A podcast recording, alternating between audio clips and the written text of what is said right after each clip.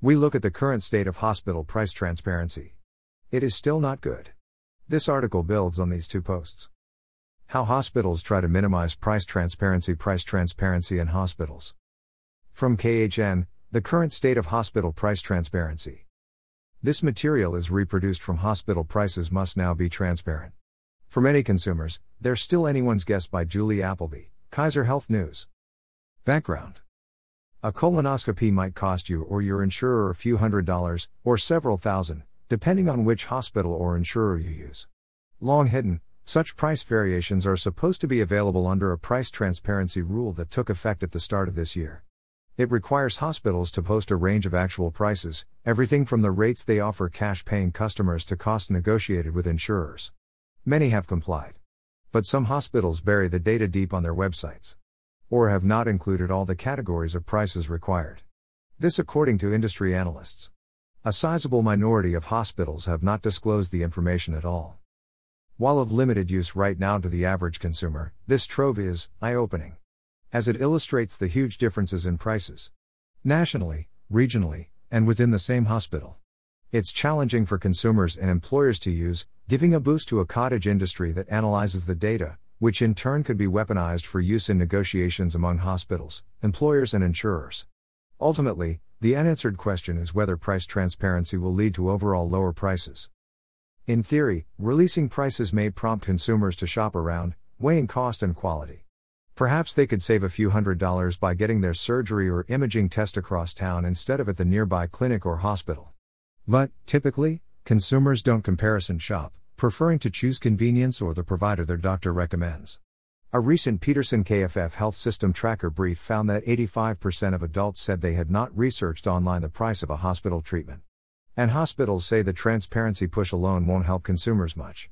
Because each patient is different, and individual deductibles and insurance plans complicate matters. Under the rule, hospitals must post what they accept from all insurers for thousands of line items, including each drug, procedure, or treatment they provide. In addition, hospitals must present this in a format easily readable by computers and include a consumer friendly separate listing of 300 shoppable services, bundling the full price a hospital accepts for a given treatment such as having a baby or getting a hip replacement. What's actually happening? The negotiated rates now being posted publicly often show an individual hospital accepting a wide range of prices for the same service. Depending on the insurer, often based on how much negotiating power each has in a market. In some cases, the cash only price is less than what insurers pay. And prices may vary widely within the same city or region. In Virginia, the average price of a diagnostic colonoscopy runs $2,763. But the range across the state is from $208 to $10,563. According to a database aggregated by San Diego based Turquoise Health, one of the new firms looking to market the data to businesses while offering some information free of charge to patients. Another is Health Cost Labs, which will have pricing information for 2,300 hospitals in its database when it goes live this month. Tips for finding information. Patients can try to find the price information themselves by searching hospital websites. Yet, even locating the correct tab on a hospital's website is tricky.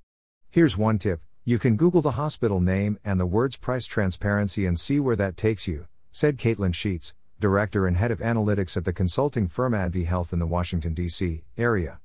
Typing in MedStar Health Hospital Transparency, for example, likely points to MedStar Washington Hospital Center's price transparency disclosure page, with a link to its full list of prices, as well as its separate list of 300 shoppable services. By clicking on the list of shoppable services, consumers can download an Excel file.